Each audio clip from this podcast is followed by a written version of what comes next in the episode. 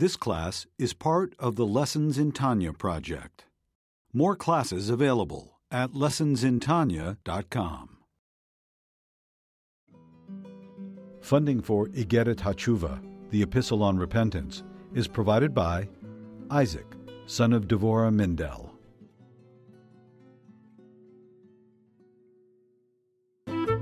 Lessons in Tanya. The Tanya of Rabbi Schneer Zalman of Liadi, taught by Rabbi Ben Zion Krasniansky. Tanya's text elucidated by Rabbi Yosef Weinberg.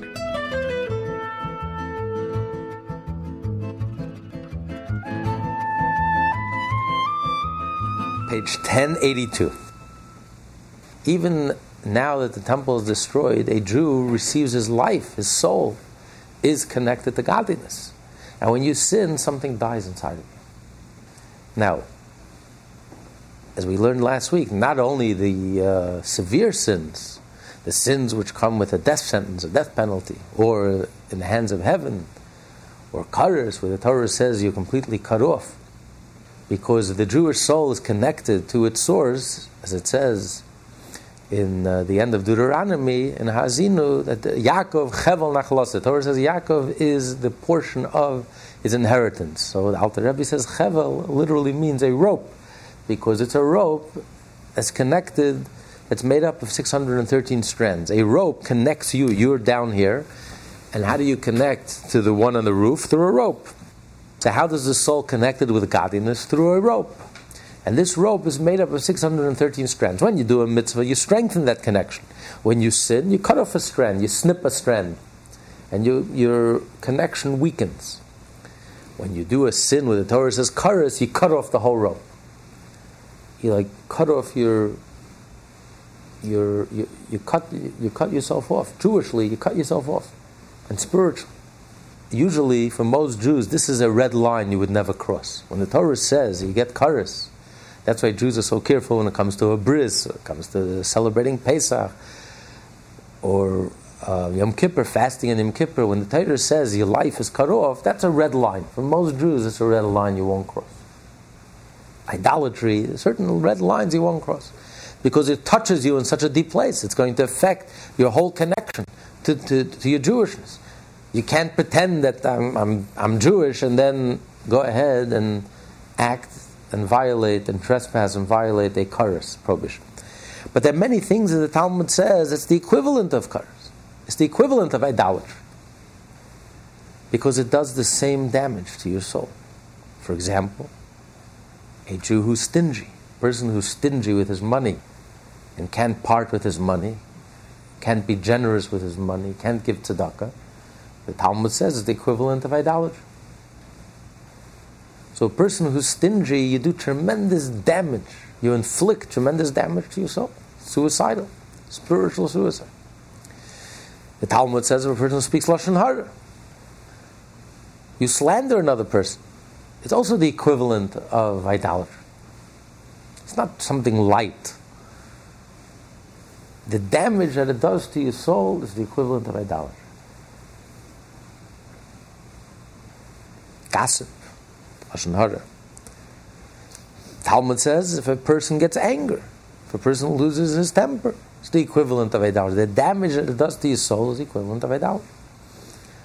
The Talmud says, spends a whole page in the beginning of Saita describing the damage that's done through Gasar Ruach, an arrogant person, a person who's arrogant, who's stuck up, is the equivalent of idolatry. You deny God. So the damage that you do to your soul, something dies inside of you. So if a person would be a master accountant, a person would take an accounting of his soul and realize that as a result of my actions, look what I have done to myself. Look at the damage that I have done. I've devastated my soul. I've damaged my soul.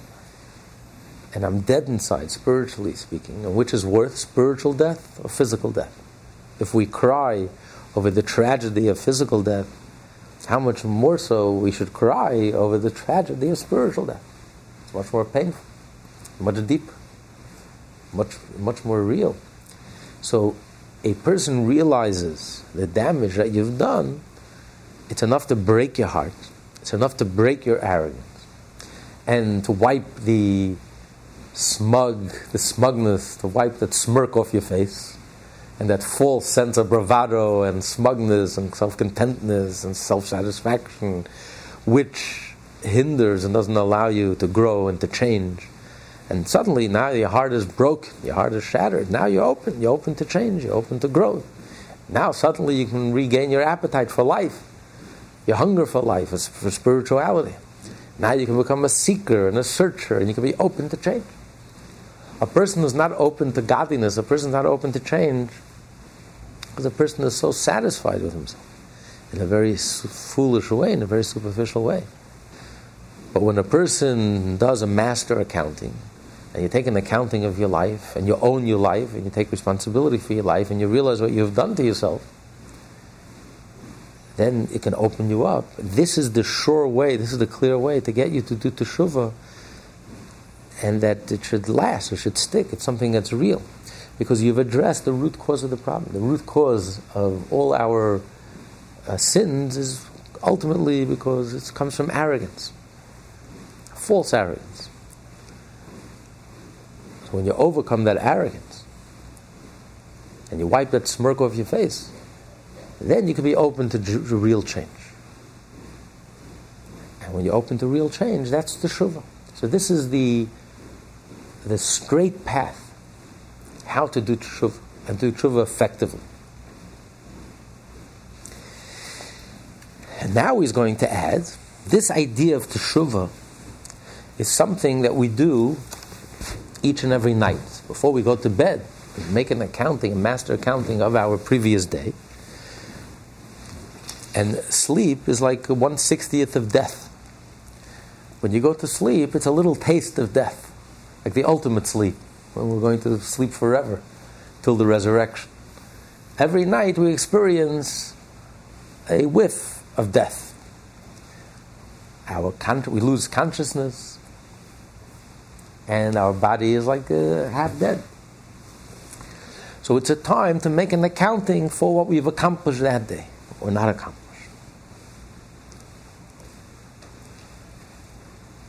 And there's a prayer that we say during the Shema at night, before we go to sleep. And there's a special prayer which we take upon ourselves.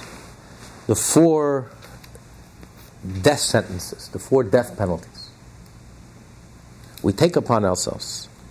May it be your will, Lord our God and God of our fathers, if I have erred, sinned, and willfully transgressed before you, and caused a defect in the letter Yud of your great name, Yudke Vavke, by neglecting to read the Shema, and in a deeper sense, even if I read the Shema, but I didn't read it with a proper intention. What is the proper intention? Read it with intent. Shema is, is it's not just reading the words, Hashem Echad, that you're unifying Hashem, and you're saying, you're making the ultimate statement, you're ready to give up your life, because for Hashem's unity, for the sake of Hashem's unity, Hashem is one, there's no other reality but Hashem.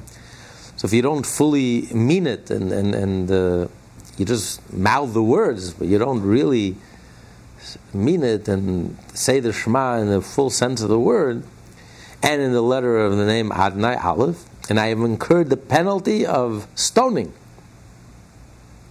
and the like in your righteous courts, I hereby accept stoning, as if I have been stoned. By means of the letter Aleph, of the name Adonai, in the great court of Jerusalem, for the sake of glory of your name. I have incurred the penalty of stoning.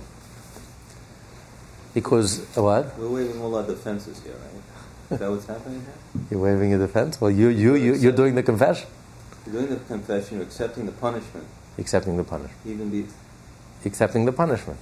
In so, a spiritual sense, since by doing teshuvah... So when judgment comes, there's no defenses if we do this. Well, just the opposite. This is the best defense. Because, because if a person comes clean, and he comes clean, and he begs mercy, and this is the way to soften all, all the defenses. Because when you come clean, if you criticize yourself, then even the sense of justice says, let's have mercy. He's only human, he's remorseful, he's honest, he's upfront, He's not wiggling and he's not uh, wheedling his way out. He's not excusing himself. He's facing it like a man, and he's coming clean, and he's regretting it, and he's taking upon himself to change. Alter Rebbe is not giving explanations in prayer. Alter Rebbe is not a commentary on prayer. Tanya is not a commentary on prayer. When we say this prayer, we're doing teshuvah. The, the time of reading Shema at night is a time to do teshuvah. We're taking stock. We're being the master accountant. We're taking stock of our entire day, and we're doing teshuvah, and we're, and we're returning and repenting. So we're saying that we regret. We sincerely regret if we haven't read the Shema properly. And we haven't read the Shema properly, meaning instead of unifying Hashem, instead of in a very deep, profound, real way, understanding Shema, listening and hearing and really grasping and getting the idea that there's no other reality but Hashem, with all the implications that that brings with. If there's no other reality but Hashem, then your whole life has to be about Hashem, about godliness. And since you did not read the Shema properly, as a result, you were punished with stoning. We mean in the spiritual sense. And everybody is saying this. Everyone, well, everyone is saying it. Everyone, exactly, including a tzaddik. Of course, obviously, the tzaddik is not talking about a sin. We're talking about even the tzaddik who's read the Shema, but maybe it wasn't read with the proper intention. It wasn't read to the maximum the way the tzaddik has to read it. And not only that, we're reading the Shema even though we read the Shema yesterday. What is the likelihood that the tzaddik is going to sin every day with a sin that's the equivalent of stoning?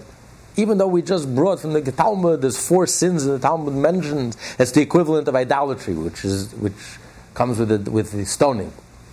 But nevertheless, to say that every single day the tzaddik could honestly get up there and say, I sinned and I deserved stoning. That's a little dishonest, a little disingenuous. Especially if he just said it yesterday, last night. So this is the point Alter Rebbe is making. What, what, what we learn from this is, and although he gave an explanation, he gave an explanation. In chapter twenty-nine of the first part of Tanya, he explained that teshuvah is ongoing. Even if a person sinned, and he mended, he fixed it, but teshuvah is ongoing. Because as you evolve, as you grow, yesterday's teshuvah is insufficient. In order for you to reach a higher level, yesterday's teshuvah now suddenly holds you back. It's like when you wear a black suit, the ketchup stain won't show up. But if you wear a white suit, suddenly that ketchup stain is glaring. So when you're on a lower level, spiritually speaking, so the sin, you've neutralized the sin, you've done teshuvah. The teshuvah, the sin, was a negative pull on you. It pulls you down. When you sin, it pulls you in a negative way. When you do teshuvah, you neutralize that negative pull, and now you're, you're clear. You're in the clear. You're being pulled upward. Suddenly, you want to reach a higher level as time evolves, and suddenly you feel a drag again. Why do I feel a drag? I did teshuvah yesterday. Because the teshuvah was sufficient for yesterday. That's what he explained in chapter twenty-nine, the first part of Tanya. You'll listen to the Lessons in Tanya dot com.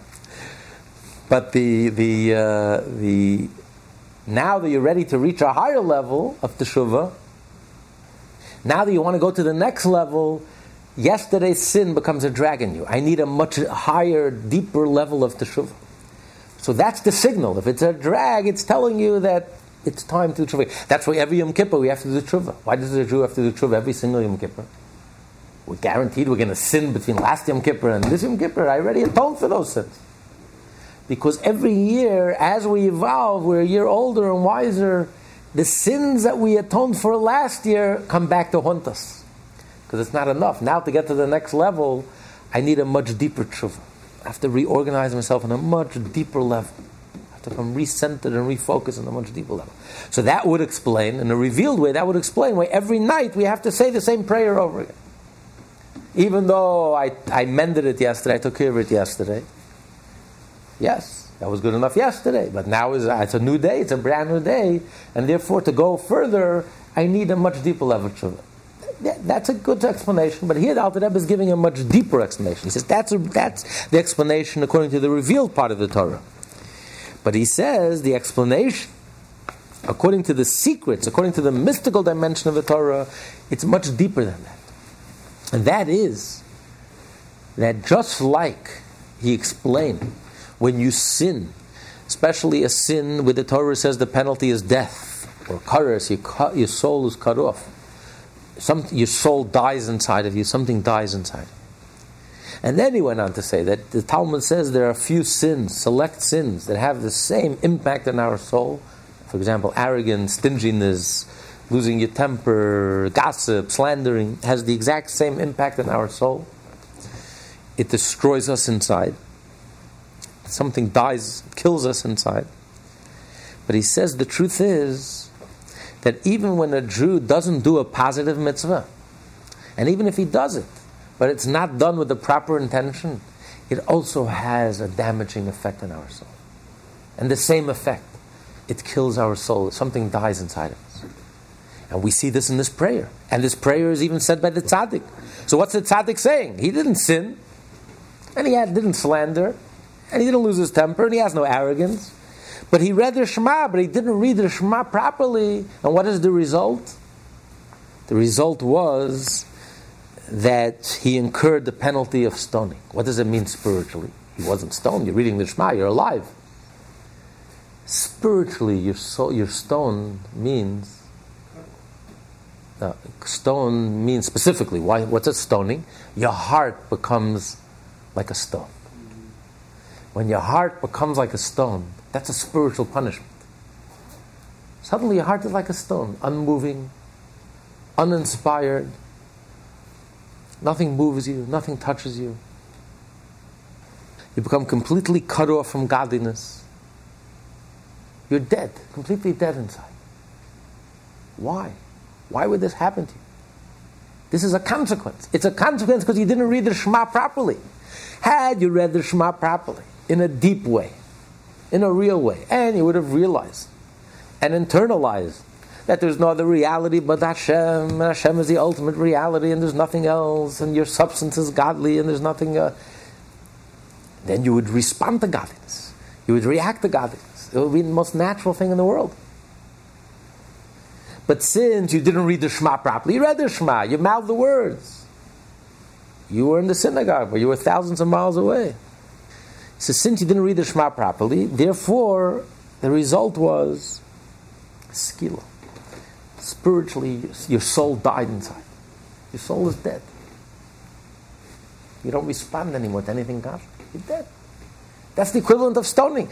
Just like physically, physically, what's worse? When you physically stone someone to death? Or when you stone your own soul to death? You're stoned. Not in the vernacular sense, but stoned in the, as a in the sense you're dead. Your heart is like a stone. That's the worst punishment. It's the worst. From all the four, this is the worst. When your heart becomes like a stone, and you lose your appetite, and you lose your hunger, and you lose your thirst for godliness, and you lose, you stop seeking and stop searching. That's that's that's death. Consciously, your soul died. You're dead. You're dead inside. So, yeah. Uh, this is more on the practical side. So, I had an experience today, for instance. You're saying the prayers, and all of a sudden, I mean, rarely, saying it with Kavana, but now, all of a sudden, you realize you're saying it with Kavana. As soon as you realize you're saying it with Kavana, you lose it. You lose it. And you can't get back there. That's not true. I speak for myself.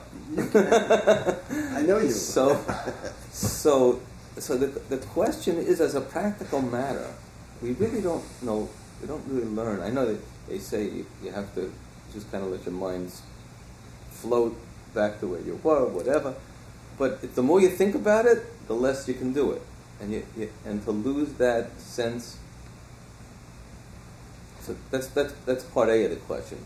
Part B of the question is: does it really matter with respect to how you feel when you're davening? I mean, it's really it's it's a it's an offering to Hashem. You're doing it, and it's an offering to Hashem. But do you have to feel like, quote, you're in the zone or something, so that that makes it the proper way of, of davening? Yes, but the davening is like a ladder. You know, you don't get there. That's the ultimate of davening. That's the peak. That's the Shemoneh Esrei. The Shemoneh Esrei, when you're standing still, the silent davening, that's when you become unself-conscious. That's when you're standing in Hashem's presence and you have no sense of self. When you're standing in the King's presence, you're completely unself-conscious. You have no sense of self. But you don't just get there all of a sudden. There is a process. First, the first part of davening, the first rung in the ladder, there's four rungs. First rung in the ladder, and then the second rung from Baruch till Baruch Shem, and then the second rung, Baruch Shem.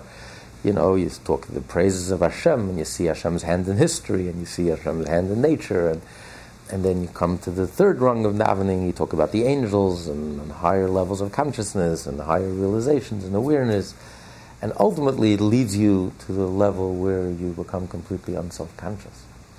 Um, but you don't just get there just like that. Mincha is different. Mincha, you're able to jump right in, because mincha is in the heat of the moment, in the heat of the business day. You're able to tear yourself away and be able to daven, so it gets you straight to the, that self-sacrifice brings you straight into the zone, it brings you straight straight there. You don't need any long preparations. But the more you get, the deeper you get into it, and then that's the highest level, and you reach a level of unself-consciousness. And then there's also this this flow back, toward and back. So the fact that you have to come away from it and go back to it, and there's a flow that also impedes your... No, that's a, that's a healthy flow. That's like the heart beating in and out. That's the way you breathe. Because that, you tear yourself away. Comes the end of Shemoneh Esrei, you have to tear yourself away. The Baal Shem Tov said, when before he used to go daven, he used to say goodbye to his family, because he wasn't sure if he was going to make it. You know, when you say in davening, love Hashem with all your heart and all your soul, he loved Hashem with all his... He, he literally lived it. He didn't just say it. So he wasn't sure if he's going to make it to davening. But he did make it after every davening. That's because that, you tear yourself away, because you remember, you realize, this is what Hashem wants of me. I'm Hashem's ambassador. I have a mission. I have a job to fulfill. So therefore, that becomes a healthy part of you, you pulling yourself back. And and then you're going back to Hashem, pulling yourself back. It's constant back and forth, because the only way you can fulfill your mission of tikkun olam, of fixing this world, is only because you don't want to be in this world. You want to be connected with Hashem. So it's a question of training yourself. Right. It's it's it's a rhythm. It's a rhythm. Shabbos and the six days of the week. It's a rhythm. That's the rhythm of the Jew. In and out, back and forth. You pull yourself away, and then... But that's the way of the soul also. And that's the way of the divine energy that creates us. The divine energy is constantly creating us, and then it's pulling back. It's creating us and pulling back. That's, the universe breathes. It's, it's, it's Hashem's divine energy is constant back and forth, back and forth. Because again, you know, the, because that's the way of the soul, because how can the soul animate the body? Because the soul, it's not, the soul is not about animating the body. Soul is beyond anim, animating the body. And therefore the soul has the ability to animate the body. So there's constantly this back and forth. The divine speech, the divine energy that creates us, it's because it's connected to the divine. But its mission is to create us, to sustain us. So it's a paradox. Its mission is to create us and sustain us, so we're real. But on the other hand, the only reason it could sustain and create us is because it's completely godly. And that's why it's only because by jumping back and forth that it can accomplish both. It has, it retains that divinity, it retains that divine ability and divine energy, and it, it with that divine energy, it creates and sustains us. The soul, because the soul is a much deeper definition than, you know, animating the body. Therefore, the soul is constantly back and forth. Therefore, it has the ability to create, to to, to animate the body, and that's why we rest. Why do we rest? Person works and then you rest. You, you have to restore yourself. You have to restore your energy. Because the only reason you're able to be creative and do whatever you're doing is because it's connected to the soul. But when you're out there externally creating, you lose that connection. So it has to, you need that constant rest, restoration, coming back inside, dr- withdrawing back inward, reconnecting to the source, rejuvenating, and then being able to go back out and create. There has to be this back and forth and back and forth. Otherwise, and that's that's the pulse of life. Otherwise, we, we couldn't exist. And that's so, our relationship with Hashem also has to be a Jew is able to influence the world? Only because we're not defined by the world. The moment we become defined by the world, we lose our ability to influence the world. And yet we're engaged and involved in the world.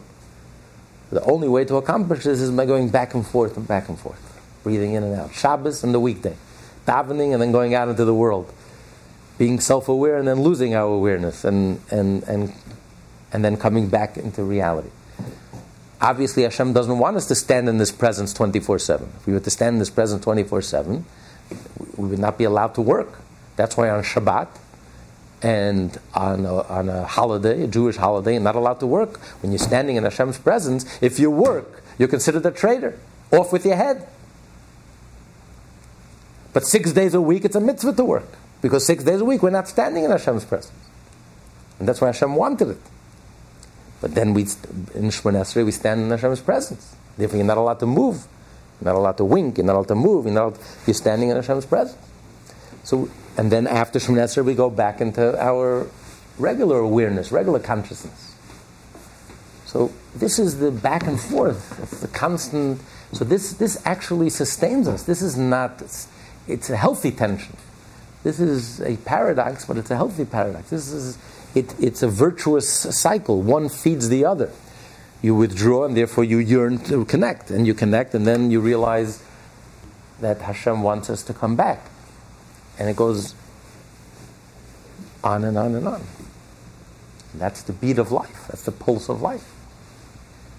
So this is the confession of the tzaddik, which he says each and every night, because although the tzaddik is not suspect that he sinned with any of the sins of gossip or arrogance or losing temper or or, um, or stinginess. And even if he did, he had already done teshuvah. Why do we have to repeat this each and every night? But even the tzaddik has to ask himself, did I read the Shema according to my ability one hundred percent? Did I truly, truly get what the Shema is saying? Did I truly experience the Hashem Echad, the unity of Hashem, to the extent that I'm ready to sacrifice my life for, for the sake of Hashem's unity? And if not, what's the consequence? You're stone. Your heart becomes like a stone. Spiritually, you die inside. The same effect of a sin. By not doing a mitzvah properly, it can have the same effect on your soul. The soul is so sensitive. The soul is so genuine that if you don't serve Hashem genuinely, something dies inside of your soul. It has a tremendous effect on your soul. You cause a defect in the Yud of Hashem's name, which represents wisdom, the reality, the truth. There is no other reality but Hashem. And because you didn't read the Shema properly, and therefore you didn't internalize this truth, as a result, you were punished by skila. You brought upon yourself, you incurred the penalty of skila, of, of being stoned to death. Your heart became like a stone. Is it reversible? Yeah. That's why we do teshuvah. That's why we're doing teshuvah. Skila is not reversible. Right, exactly. That's the miracle of teshuvah. That's the nest. That's the miracle of teshuvah. The miracle of teshuvah, the Alter Rebbe says elsewhere in L'Kutei Torah. Well, how do you medamit to skila? When skila, in essence, is not reversible. When you kill somebody, you can't bring him back to life. That's the... Uh, science hasn't yet figured out how to uh, reconnect the detached head. They can reconnect the detached hand, legs, uh, in other parts of the body. But the transplant, we haven't figured out yet a, a head transplant. We figured out a heart transplant, but no one figured out a head transplant because you're dead. But that's the miracle of teshuvah, because it is the equivalent. You're right. And spiritual is much worse than physical. So really, it should be impossible to teshuvah. Once you chop off your head, it's finished. But that's the miracle. Hashem, that's the power of teshuvah. Teshuvah is such a miraculous phenomenon. As the Gemara, the Talmud says, it's one of the things that precedes creation. Because it's beyond time. You're reaching, you're reaching into your past, and you're mending your past. That's the power of teshuvah. It's, it's beyond comprehension. Only Hashem has that power. And Hashem, teshuvah touches Hashem. It's, you know, it says in the Medrash, a sinner asked, uh, if I sinned, what should be my punishment? The answer was, you should die. What do you mean, what should be your punishment? You sinned, you chopped off your head, you're dead. There's no mending, there's nothing to do, nothing I can do. And they asked the Torah, what should I do? The Torah says, bring a sacrifice, bring a korban. But again, the sacrifice only helps for unintentional sins. And there's certain, certain select few intentional sins, a guilt offering. And only Hashem says, they asked Hashem, what should you do? And Hashem says, you should do teshuvah and you will be forgiven. Because only Hashem has that power. It's not within the realm of the universe, even the spiritual universe. The ability of teshuvah makes no sense, exactly as you just pointed out. If you chop off someone's head, he's finished, he's done. I was wondering how, how is that a good analogy? In reality, it's not reversible. That's the miracle of teshuvah. That teshuvah, even though it shouldn't be, shouldn't be able to, logically it should not help. Because it is like skila. When the Torah says an analogy, it's a real analogy. It is like stoning. And really, it should be irreversible. And yet, this is the miracle of teshuvah. And that's what, that's what we're doing with this prayer. We're saying at night, we're doing teshuvah. We're not just reading words. We're doing teshuvah. And if Hashem sees, because if this is enough to break your heart, once the person realizes, even if I didn't do any sin that incurs a death penalty, and even if I wasn't arrogant, I didn't lose my temper, and I didn't slander today, and I wasn't stingy, I was uh, quite generous. But if I realize that I read the Shema, but I didn't read it properly, I've done damage to my soul, I've killed my soul, I've murdered my soul, something died inside of me, that breaks your heart. And if it breaks your heart, then you're going to genuinely open up your heart to change. And you turn to Hashem and say, I'm sorry. I'm, tomorrow I'm going to read Shema with every fiber of my being, every bone of my body. I'm not going to make the same mistake. That's teshuvah. And therefore teshuvah helps and the damage is undone. Hashem reattaches your head. So why, why as the person gets to the next level, that reattachment doesn't help when the person is uh, steiging or is being elevated to the next level? You're saying yesterday's teshuvah is not sufficient for tomorrow's tomorrow's uh, uh, person's uh, right, because by definition is something that doesn't sound right. Why doesn't the teshuvah of yesterday does not help for tomorrow? So when the a person goes up to the next level in in, in avodah Hashem. Because when a person sins, you create you you create a scar, you create a negative energy, and that negative energy has an effect on you. When you do teshuvah, you neutralize that negative energy. You undo that damage. So you've undone that damage for this level. But once you reach a higher level, that a that sin now is a new drag and doesn't allow you to advance to the next level. You can't pretend. Teshuvah is not a pretend. You can't pretend that what happened didn't happen. It doesn't. It doesn't pretend that what you've done never happened. What you've done happened. You can't you can't pretend it didn't happen. But you change it from a negative, you can change it into a positive. Instead of it being a negative energy that turned that schleps you down and drags you down, now it's turned into a positive energy. But that's effective on this level. But once you reach a much more complex, a much higher level, then that event now doesn't allow you to go further. That event now begins to exert a negative energy on you, a negative pull. And in order to neutralize that negative energy and to transform it into a positive energy, I have to do teshuvah, I have to revisit it, and I have to do teshuvah, I have to reorganize myself and recenter and refocus on a much, much, much, much deeper level. Talking about a sin that you've already done. A sin that you've already done. That you've already done teshuvah. Right, that's why David HaMelech says, my sin is always in front of me. Even though you did teshuvah already, because yesterday's teshuvah is not enough for today. And the simple analogy, you have a black suit, you have a stain, it won't show up. But as you grow a very silk, white suit, suddenly yesterday's stain, which didn't show up, now shows up. Yesterday it didn't show up, it didn't bother me. Now it bothers me. As as you reach a higher level, suddenly even the smallest thing becomes an issue. You know, it says even Yeravim ben Nevat, he's going to have to answer. Yeravim ben Nevat, one of the greatest sinners in Jewish history, who split the Jewish people into two, the ten tribes. He led them into oblivion, ultimately. And yet, he was a sinner and caused the Jewish people to sin.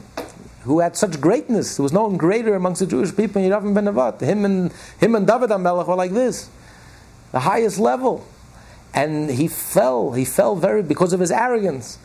And it says, when Yeravim ben Nevat will have to answer for all his sins, and after he atones for all his sins, after he's going to have to answer for why he didn't make Erev Tafshilin.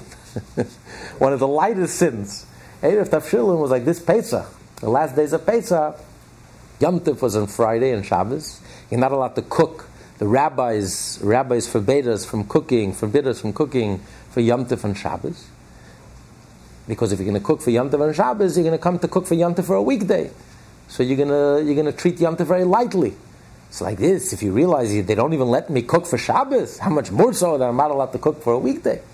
So therefore, in order to allow you to cook from Friday for Shabbos, you have to cook something in advance, before the holiday, on Thursday, put it aside, and so it's like I began the preparations before the holiday, so that will trigger, that will that will allow me to realize that it's not simple, I can't just cook, I have to do something special just to enable me to cook. But otherwise, surely if I can't cook for Shabbat, surely I can't cook for the holiday. This is one of the lightest mitzvot, rabbinic mitzvot. And Yeravim ben Nevat is is accused of the worst sins in the world. And this is what the heavenly court is going to be worried about, whether he made Erev Tafshilin, didn't make Erev Tafshilin, whether he fulfilled this, this, this uh, precept, they didn't fulfill this precept. The answer is yes, because once your soul is cleansed, and once your soul is restored, and once your soul, then even the slightest thing will interfere, will get in the way of your progress. Why was Hashem so careful with the righteous ones? The slightest sins, by us it would be considered mitzvot, but the slightest deviation, because they were so special and so holy and they're so perfect, the smallest thing could interfere. Creates static and doesn't allow the soul to advance, doesn't allow the soul to move. But this is a subject that was discussed at length in chapter twenty-nine. You can go to Lessons in Tanya dot com and you, you, can, you can learn it there. Let's focus on what he's discussing here. Here he's discussing how you don't have to, you don't need that explanation. Just the fact that I haven't done a mitzvah properly has the same damaging effect on my soul. It robs my soul. It robs me of my soul. My soul dies inside. It's self-immolation. It's suicide, spiritual suicide. Because the effect of not reading the Shema properly, I become stone. My heart becomes like a stone. And then we continue, the next paragraph. And if I have erred, sinned, and willfully transgressed before you, and caused a defect in the first letter, Hey, by neglecting Tefillin, in the second letter of the name Adonai, and I may have incurred the penalty of burning and the like. What is Tefillin? Tefillin is, you have to dedicate your mind to Hashem. You have to dedicate your intellect to Hashem. Your power of intellect to Hashem. And instead of dedicating your power of intellect to Hashem to understand and to grasp godliness, you didn't take it seriously. You didn't take the reality of Hashem seriously enough that it should engage you, fully engage your mind. That's what it means he didn't put in tefillin. Not f- literally he didn't put in tefillin. We're talking to the tzaddik who's reading Shema. Usually people who read Shema at night, Uh, you can vouch, they probably put on tefillin that day. People who don't put on tefillin are not reading Shema at night. So we, he physically put on tefillin, but the idea of tefillin he didn't fulfill. He didn't dedicate his mind to Hashem, exclusively to Hashem. And therefore, as a result, as a consequence, he incurred the penalty of burning. What does it mean when you burn? When your heart burns with desires for materialism, for all the wrong things. Instead of your heart burning for Hashem, instead of your heart being on fire for Hashem, which is the result of tefillin, tefillin, when you dedicate your mind and your heart, it leads to your heart. Tefillin is dedication of the mind and heart. Because when you dedicate your mind and you truly meditate and grasp, fully grasp the idea of godliness, it evokes a response in your heart. Suddenly you start having a feel, developing a feeling, a love, an attraction, a feeling for godliness. It comes alive to you. But since you neglected tefillin, you did not dedicate your mind. So yes, abstractly you know that Hashem is one, and abstractly you believe, but it doesn't penetrate. It doesn't really engage you. It doesn't really occupy your mind, and therefore it can't develop. It, you don't allow yourself to develop a mature, emotional connection with Hashem, mature emotional connection with godliness. And therefore, as a result, nature abhors a vacuum. What happens when you don't have a fiery, flaming love to Hashem? Instead, you have a fiery love, an attraction for materialism. for indulgence, for your heart lusts for everything, for materialism. If you don't lust for Hashem, your heart will lust for materialism. So that's the penalty of fire. Your heart is on fire, but it's a it's a it's a wrong fire. It's not a healthy, wholesome fire. It's a very damaging fire. It's a death. It's a spiritual death for the soul. And then the third paragraph, and if I have erred, sinned, and willfully transgressed before you, and caused a defect in the letter Vav of your great name, Yudke Vavke, by neglecting tzitzis, and the letter Nun, the third letter Nun, and I have incurred the penalty of decapitation and the like. Tzitzis is the idea of bringing, bringing it down into the emotions. Tzitzis is the same root word to go. It should leave the intellect, and it should you should bring it down. It should you should assimilate it into your emotions. You should have an emotional connection with with godliness. And because you neglected the tzitzis, the mitzvot, you didn't do the mitzvot properly, therefore, as a result, you hereby accept decapitation. Decapitation means that although you may understand, you may understand godliness, but your heart doesn't respond. Your heart doesn't respond. It's like you remain indifferent. You understand it, your mind understands it, you even enjoy it. You, you can even be intellectually enthusiastic about the idea. But that enthusiasm doesn't translate to your heart. You don't feel anything. It doesn't move you one way or the other. So what? So, I know the truth. I understand the truth of godliness. But it's like a person is decapitated. There's no connection between the head and the, and the heart. The head is severed from the heart. Your mind understands full well, and yet your heart, zero response. That's that's a death. That's a, a certain level of death for the soul. When your heart is disconnected from your mind, you can understand, understand well, and even enthusiastically, and you can explain it even. And you can talk about it, and explain it, and articulate it. And yet it leaves your heart unmoved, untouched. That's a very cruel death for the soul. It's not, it's not normal. A person who's alive, there's a connection between the, the mind and the heart. The mind affects the heart. And here it's like you're completely decapitated. And then the fourth paragraph. And if I have erred, sinned, and willfully transgressed before you and caused a defect in the last letter, the hey of your great name, by neglecting prayer. Prayer is when a person accepts upon himself the yoke of heaven. And if a person neglects prayer, he doesn't accept upon himself the yoke of heaven. He does the mitzvot. But he does the mitzvot more out of rote, mechanically, instead of doing it with a sense of Hashem's being in Hashem's presence and accepting upon himself the yoke of heaven and being connected with Hashem. Then he incurs the penalty of strangulation. So when a person realizes that as a result of sin, even a result of not fulfilling the mitzvot properly, the impact that it has on my soul, so much so that I incur, spiritually speaking, I incur the death penalty.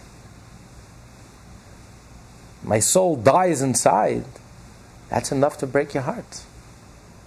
That's enough to open you up and to cause you to feel contrite, to regret, and to change, and to want to reconnect with Hashem in a real way. Let's learn inside. For this reason it was ordained that in the course of Kiryat Shema's bedside, one should accept the four executions of the court and so on. This acceptance is recited even by those who have never committed capital sins, because many other sins blemish the soul to the same degree as do those which are punishable by any of the four executions administered by the court. Besides, according to Sag, the mystical dimension of the Torah, causing a defect in the Yud of the Tetragrammaton is like incurring lapidation. Causing a defect in the Hay is like incurring burning. Causing a defect in the Vav is like incurring the sword, and causing a defect in the latter Hey is like incurring strangulation. Neglecting the Shema impairs the Yud, and Tefillin the Hey, tzitzit the Vav, and prayer the latter Hey, and so on. We thus see that according to the Kabbalah, the soul can be blemished through other sins just as by a capital sin. Undertaking the four executions clears the soul of these blemishes. From this, a thinking man can infer for other sins and transgressions, Rebbe Shlita adds, which one of the letters of the Tetragrammaton they are related to, and thus to which manner of execution. And for the sin of neglecting the study of the Torah, which is equivalent to them all. All the above lends the thinking person a contrite heart, as he grows aware of the blemish caused by even his supposedly lesser sins. This contrition is the second preparatory step along the true and direct path to the lower level of repentance. For contrition crushes the klipot and sitra achra, enables a man to repent truthfully, earnestly regretting his past misdeeds and firmly resolving to better his future ways. The Rebbe points out the spelling of the letters of Hashem's name. You know, there are four different names of Hashem. The four different is the name of Hashem. It's called the seventy-two letter, seventy-two letter name. There is the sixty-three letter name, there is the fifty-two letter name, and then there is the forty-five letter name. Why, why the difference between these? It all depends how we write out the name Yudke Vavke. The different letters, how to write out Hashem's name. In other words, a letter in Hebrew, if you write it out, how it sounds. Yud. But Yud, when you write it out, how it sounds, it's Yud. Yud Vav Daled. That's Yud. Here, there's no variation. The Yud, there's no variation. And then look at the numerical value. Yud is ten, Vav is six, Daled is four, so it's twenty. So this is a clear twenty. This has a numerical value of twenty. Yud is, tw- in the way it's spelled out, it's called the filling, how you fill the word. The Yud itself is ten, but when you, you when you write it out as it sounds, not as it's written, the way it sounds. When you say the Yud, when it's written, it's just a Yud. It's a Yud, it's ten. But when you say it, it's Yud, which is Yud Vav Daled. Why Vav? The Yud, that's in Hebrew. When you say Yud, you, Yud, is, you have to, that's how you have to spell it. We don't, we're not putting any vowels. The Vav is a Vav. It's a Vav, not a... Ooh, no. Ooh. Vav is ooh. When it's a vowel, it's like a vowel. Oh, Yud. Yud. Uh, vav could be Oy. In this case, it's Yud. It's a ooh. Ooh. It's a consonant. Depends where. Here, it's a ooh. So instead of a vowel. So Yud is twenty. Okay. Now, then we have the Hey. The Hey... There's two Heys. The Hey, there's three ways to spell the Hey. I can spell Hey like this. Hey Aleph. That's six, numerical value of six. I can spell Hey, Hey Yud. That's fifteen. Hey is five, Yud is ten. Or I can spell Hey, Hey Hey. Hey Hey is ten. Vav. I have three ways to spell Vav. I can spell Vav Vav. You don't have to do anything else. Just Vav Vav. So that's twelve. I can spell Vav. Vav. Aleph Vav. That's thirteen.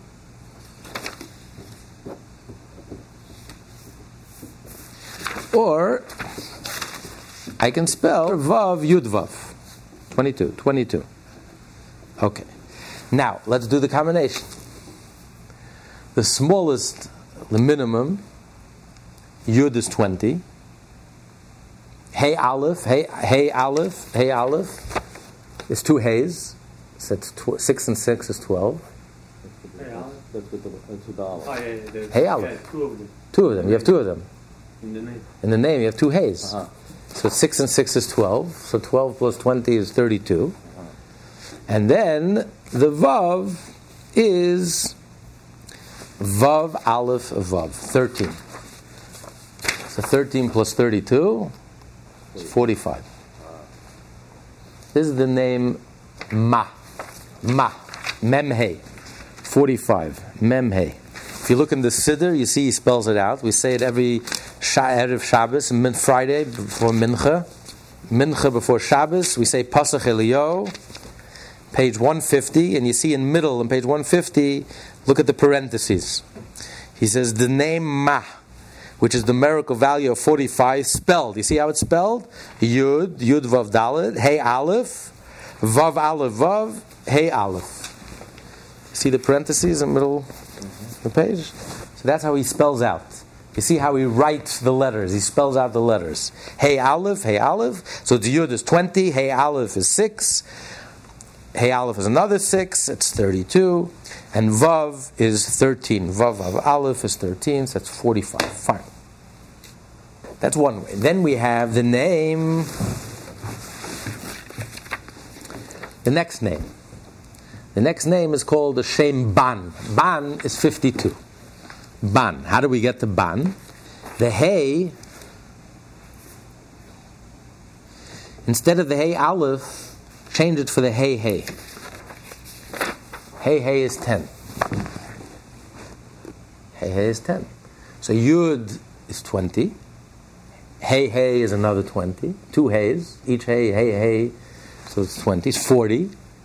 Add the Vav, but this is Vav Vav. Just Vav Vav. Nothing in between. Just Vav Vav. twelve.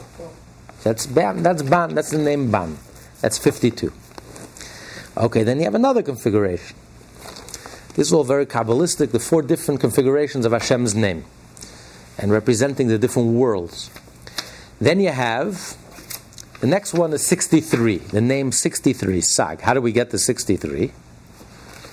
Okay, here we do the Hey, but the Hey is spelled with a Yud. What, what's the word? Sag. Sag is Samar Gimel, sixty-three. The name that has a numerical value of sixty-three. Hey. Hey Yud, it's fifteen. So fifteen and fifteen, two Heys is thirty. Yud is twenty, so it's fifty. And then we have the Vav, Vav Aleph Vav, that's thirteen. So that's sixty-three. That gets you sixty-three. And then how do we get to the highest? Ab, seventy-two. The ultimate name of Hashem, the explicit name, the personal name of Hashem, by going the maximum. Okay, we already have the Yud is twenty. We have the Hey, Hey. That's fifteen and fifteen, so we're up to fifty. That's thirty. thirty plus twenty is fifty. And then we have the maximum. The Vav is Vav Yud Vav, which is twenty-two. So twenty-two plus fifty is seventy-two. That's the Shem Ab, Ab. Ab, Ayin Beis, seventy-two, Ab. So th- this is basic Kabbalah one oh one. Now the Alter Rebbe is very precise. The Alter Rebbe spells out, when he spells out the Yudke Vavke, right? We're talking about the different deaths, the different spiritual deaths that come as a result of not being careful and meticulous about fulfilling the mitzvot. Look how he spells out the letters, okay? Yud, Yud is Yud. Yud is spelled all the same. Page ten eighty-three. Look at the first paragraph. Yud, Yud, Vav, okay, that's twenty. Yud, Yud is Yud. Yud doesn't change. Then come to the Hey. The Hey, he spells Hey Aleph, six. And again, the last Hey, Hey Aleph, six. Okay, so what are we up to? six and six is twelve, plus twenty, thirty-two. How does he spell the Vav? twenty-two. What's thirty-two plus twenty-two? fifty-four. What kind of name is that? Throughout all the Kabbalah, everyone talks about the this is the most common, anyone who knows Kabbalah, the A B Cs of Kabbalah, Alephs of Kabbalah. You have the four names: Mab, Ban, forty-two, fifty-two, sixty-three, Sag, Ab, seventy-two. This is a unique combination. We never find this combination. Actually, we do find this combination. It's a rarely, it's rarely mentioned in the Kabbalah, but there is such a combination. But it's very rare. Most students of Kabbalah never even heard of this combination. fifty-four. Why would Alter Rebbe choose this combination of all combinations? The re, the real combination should be when when you have Hey Aleph, right? When you have Hey Aleph and Hey Aleph, it's six and six plus twenty, and that's it. When you have the Hey Aleph, it should be Vav Aleph Vav. Why does he choose this combination, Vav Yud Vav? And the explanation that's given is why the Alter Rebbe chose an uncommon and unusual combination of Hashem's name, because in this prayer we say that the Vav represents the tzitzit. Now the tzitzit has two parts to it. The tzitzit has where it's attached and connected to the to the to the tal, to the talus, and then you have the strings that flow from it. So this resembles the Yud. The part that's connected to the talus is like the Yud, it's like the head, because the Yud is the head of the Vav. The Vav starts like a Yud and then it continues down. So it's like the Yud, and then it continues. The Vav is a continuation of the Yud. So that's why he he, he says, he writes the Vav this way. There's a Yud and then it has the Vav. You know, it's just it's just interesting how those who study Tanya, you see every everything of the Alter Rebbe, every letter and how he writes it and what he writes is so careful and it's so intentional. Nothing is just random, you know. It's specific, and he's teaching us. For those who notice, even in his writings and the subtleties, he's teaching us. He's teaching us a lot. He concludes the chapter saying that there's enough material for everyone, even the tzaddik, even someone who's righteous, who's doing mitzvot. But if you realize that when you don't do the mitzvah properly, how you murder your soul, something dies inside of you. Your soul is so sensitive. Something happens inside of you. And it's suicidal. We, it's self-inflicted. It's a self-inflicted wound. It's a consequence, a result of our actions or lack of actions, or because we did not do the mitzvah with the proper intention. So this is enough to break your heart. If you're a master accountant and you value yourself and you value your true self, which is your spiritual self, because everything else is artificial. This is genuine. This is who you are. This is you, this is the real you. So when you realize what you've done, it wipes the smirk off your face. That self sense, that false sense of complacency, of contentment, of being proud of yourself and arrogant, which is the source of all of all sin. And your heart becomes broken, contrite, open to change. And then when you do teshuvah, when you read the Shema and you're doing teshuvah, then you become open to change. Then Hashem forgives you and you reconnect with holiness and you undo all the damage that was done. And you become healthy and vibrant. And once again you become a healthy Jew and a vibrant Jew. Uh, not just subconsciously, but consciously. You become connected with godliness and holiness. And you become wholesome again. And you feel alive and you feel fresh and rejuvenated and invigorated. This is something that's relevant to each and every Jew, even the most observant Jew. You know, we all need teshuvah. I think the, I think uh, the Alter Rebbe said Hashem opened the gates of teshuvah, and uh, in our generation, he says, and the non-observant Jews took it. He says the, the observant Jews need it, need it desperately. His Mashiach will come to return the tzaddikim to Hashem. Mashiach will cause the tzaddik to do tshuva. Because till Mashiach comes, the tzaddik doesn't know that he has to do tshuva. Till you study the Tanya, you don't even know you have to do tshuva. You're riding the high horse. You're so proud of yourself. Not only are you complacent, you, you think you're, Hashem is, is renovating the Gan Eden for you. Has to re- recreate a new paradise for you. But when you finish studying the Tanya, your heart is so broken.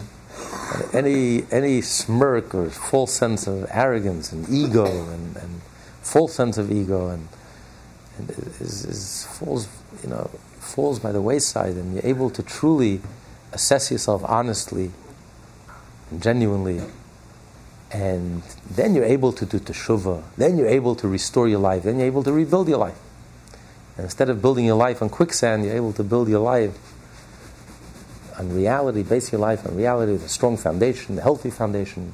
And then you're able to grow and and with a with a renewed enthusiasm. Because this is the greatest threat. In a way, the tzaddik is more threatened than the, than the sinner. The sinner knows that he sinned. He doesn't delude himself that he didn't sin. He's just weak. I'm human, I'm weak. So I caved in. I surrendered to my lo- to my baser self, my lower self. He has no threat. He's not in danger of deluding himself that everything is okay. He knows it's not okay. But what can I do? It's a weakness. Doesn't pretend. There's no pretense. The tzaddik is in danger. Like one chassid said to the other, I'm not worried about my sins, I'm worried about my mitzvot. Because it's because this, the, the good deed itself can put you to sleep. Everything is okay. I'm okay. Everything is wonderful. And you become complacent. And then you lose it. Like he says here, you don't read the Shema properly.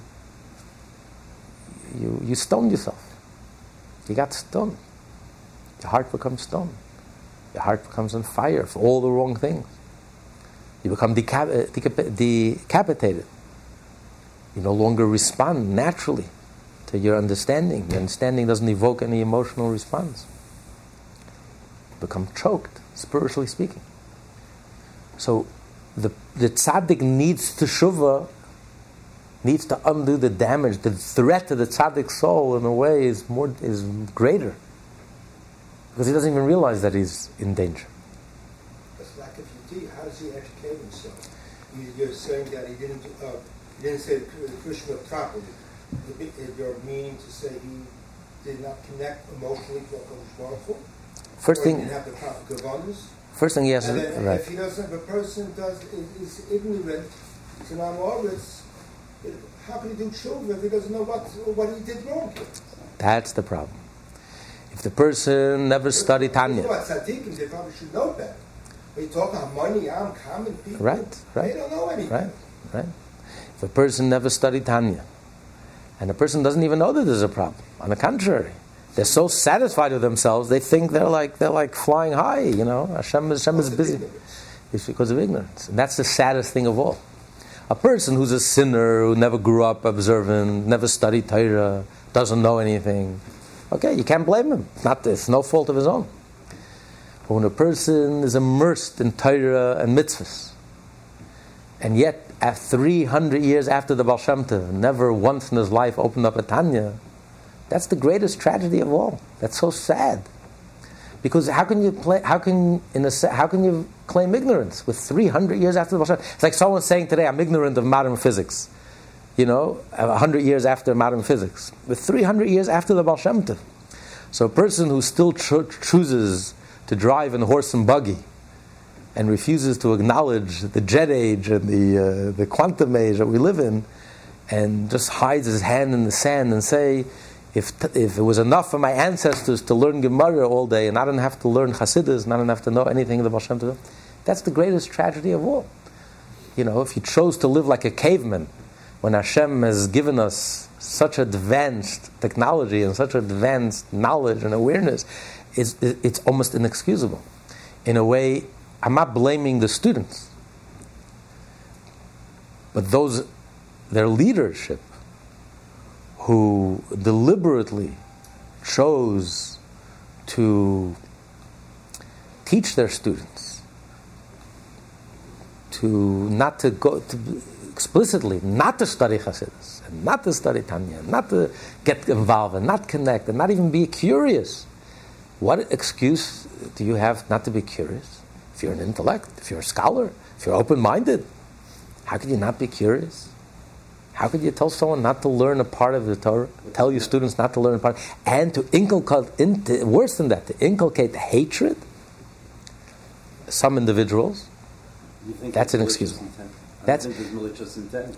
not by the students. No, no. But I'm saying some in the leadership who should know better. You know. You think they have malicious? You know. Listen, that's between them and Hashem. They're going to have to answer for Hashem. But how do you develop this conversation? How do you develop? It's an emotional thing. How do you? How do you teach somebody to have a certain emotion when he doesn't have that emotion? Well, that that's. By learning Tanya alone, you can tell that it is a problem. But how do you address the nuts and bolts of it? Well, firstly, especially emotions. How do you teach somebody to have a positive emotion, connecting, having a relationship with God, when when when this has complete hostile responding? Totally, totally. Well, we're not in control. It's a good question. A good question. We're not in control of our emotions. Just, just to conclude, Alter Rebbe said, "How could there be a mitzvah to love Hashem? You can't control. You can't command someone to love. I do love. I don't love. You can command someone to do. You can't command someone to love." And he answered, based on Maimonides, the mitzvah is not, and the Baal Shem Tov, the mitzvah is not to love. It's not in your power. The mitzvah is to understand, to the best of your ability, to the maximum of your ability. Immerse your mind, understand to the best of your ability. Now, if it evokes a love, I'm human. I did the best that I can. Then it's Hashem's. Then it's Hashem's thing. As long as I tried, and I understand. Now, naturally, usually, a person is affected by what you understand. And that's what Alter Rebbe explained. It says in the Shema that these words should be on your heart. These words that I command you should be on top of your heart. So the Alter Rebbe explained, what does it mean it should be on top of your heart? Because presently our heart is closed. So we put all these words, we meditate and we reflect and we study and we think about it, and we're putting, we're piling up all these wonderful words, but they're on top of our heart, they're not entering. Due to no fault of our own, that's why Hashem created us. When Mashiach will come, what's going to happen? Hashem will suddenly open the heart. And suddenly everything that you knew will like trigger. It'll like sink in. Because it's there. It's waiting waiting to sink in. It's just our hearts are clogged. Our hearts are, are limited. We just don't respond to godliness the way we should respond. The way a healthy person should respond naturally to godliness, to reality, the ultimate reality. Our hearts are closed, so to us it's abstract. So we learn and we study and we meditate and reflect, but it remains on our heart. And Hashem doesn't hold us responsible. That's that's Hashem's job. Mashiach is Hashem's job. Mashiach, Hashem has to open our heart. We can't do that. But Hashem will open our heart. And that's, and that's what we've been waiting for all these thousands of years. If all it would take to bring Mashiach would be to buy an halal ticket, make the journey from New York to, to Israel, I think we can all afford that ticket. Mashiach would have been there a long time ago. But the journey that we're waiting to make is a different journey. And we've been waiting thousands, we've been working on it for thousands of years, and we're still not there yet. It's the journey from the subconscious to the conscious, from the inner heart to the outer heart. And that we've been working and chipping away for thousands of years, all that sac- sacrifice and Torah, mitzvah, we've been refining and opening, and the heart still is still clogged. At least I can speak for myself. So Mashiach hasn't come yet. But the, in any moment, all it takes is a moment, because we have the information. We know the information. We're studying the Tanya. We're studying Chassidus. We understand. We're learning. We're trying to understand it. We're trying to assimilate, to absorb it, to internalize. We're, we're learning. We're coming to classes. We're teaching. We're learning. We're trying. Everything is ready to go. Mashiach will come. Suddenly, it'll click. Suddenly, it'll hit us. Suddenly, we'll understand. Our hearts will understand. Our hearts will respond because Hashem will open our hearts. So that's the mitzvah. You have to put it on your heart. What happens next, that's that's Hashem's problem. As long as I did the best that's humanly possible. I tried my hardest. My mind is immersed. That I am in control of. My mind I am in control of. I'm not in control of my heart, but I'm definitely in control of my mind. And if I study, and I learn, and I absorb, and I internalize, and I, to the best of my ability, then I have fulfilled the mitzvah of loving Hashem. And the rest is in Hashem's hands. The problem with the tzaddik over here with the Krishna. Exactly. That's what he's saying, that even the tzaddik has to do teshuvah. I understand. And even the tzaddik is talking... But he didn't relate to him. Oh. Because it's according to his ability. Hashem Echad means there's no other reality but Hashem, so therefore it has to be one hundred percent. You have to get it one hundred percent with every fiber of your being, every bone in your body, because if you only serve Hashem ninety-nine percent, then it's a contradiction to Hashem Echad. If you're saying Hashem Echad, Hashem is an absolute reality. Absolute reality is not ninety-nine point nine. It has to be one hundred percent. So if I'm serving Hashem, but one part of me is reserved, and I don't really, really, truly get it, that Hashem is one, so much so that I'm jumping out of my skin as a result, and I'm, you know, that it, if I don't respond appropriately, that means I haven't read the Shema properly. I didn't really get the message of Hashem Echad.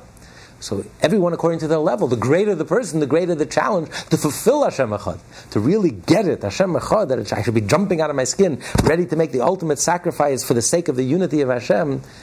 That's everyone according to their level. Maybe a simple person, it takes him very little to get inspired. A great person, especially someone who was inspired yesterday, it's hard to get up there, you know, the next day. You know, I've, I've been there, done that. Now I need a little deeper stimulation, a little of a deeper understanding of Hashem Echad. And if you don't achieve that, for the tzaddik, that's considered the equivalent, the, the penalty, that's the, considered the equivalent of a sin which robs you of your soul, which and destroys your soul. What? The common person. How much more is over the common person? That a common person. His heart gets stoned also. Yeah, I mean, un- I, unfortunately, it happens to all of us. Unfortunately, it happens to all of us. When our, our heart is like a stone, we don't respond, or we're on fire for all the wrong things, or we feel decapitated, our emotions don't respond to what we do understand has no effect on our hearts. This class is part of the Lessons in Tanya project. More classes available at Lessons in Tanya dot com.